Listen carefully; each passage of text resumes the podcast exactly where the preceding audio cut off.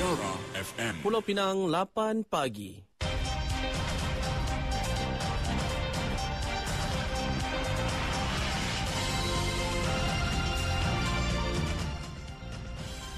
Warta Mutiara bersama saya Zatul Iqmah Muhammad Noor. Assalamualaikum dan salam Malaysia Madani.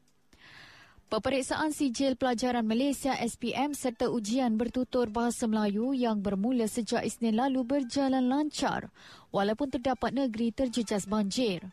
Menerusinya tiada calon yang tergandas daripada menduduki peperiksaan itu terutama di Pahang dan Johor. Menteri Pendidikan Fadlina Sidik berkata pelajar terjejas banjir dari negeri berkenaan sudah pun ditempatkan di asrama lebih awal bagi memastikan calon dapat menduduki peperiksaan. Setakat ini tiada sekolah dan pusat peperiksaan ditutup berikutan bencana banjir. Beliau yang juga ahli Parlimen Nibong Tebal ditemui selepas mengadakan lawatan kerja ke Sekolah Menengah Kebangsaan SMK Seri, Nibong di Nibong Tebal susulan gangguan bekalan air di Pulau Pinang. Peperiksaan SPM 2023 yang bermula 8 Januari hingga 7 Mac ini melibatkan 395,870 calon.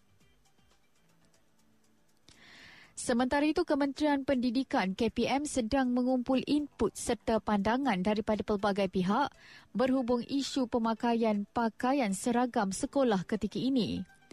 Fadlina Sidik berkata justru pihaknya tidak dapat membuat sebarang keputusan yang jelas berkaitan perkara tersebut buat masa ini. Jelas beliau pihaknya masih mendengar input dan saranan daripada pihak berkepentingan. Dalam pada itu, semasa lawatannya ke SMK Seri Nibong itu, Fadlina turut meluangkan masa meninjau sesi pengajaran dan pembelajaran di rumah PDPR dalam kalangan guru sekolah tersebut susulan isu gangguan air. Mengulas lanjut, Fadlina berkata pemantauan daripada segi pendidikan memperlihatkan semua pihak termasuk Jabatan Pendidikan Negeri, guru-guru serta pihak sekolah telah bersedia untuk sesi PDPR ekoran isu gangguan air itu walaupun diputuskan dalam masa singkat. Kementerian Kesihatan Malaysia KKM menganjurkan program ANMS Immunity Challenge melalui platform media sosial TikTok sebagai usaha meningkatkan kesedaran masyarakat mengenai budaya hidup sihat.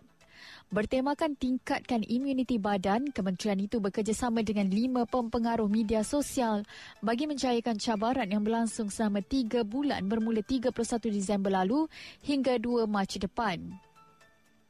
Cabaran berkonsepkan interaktif itu bukan sahaja menyebarkan maklumat mengenai budaya hidup sehat, malah turut menguji kreativiti peserta melalui penghasilan video kreatif.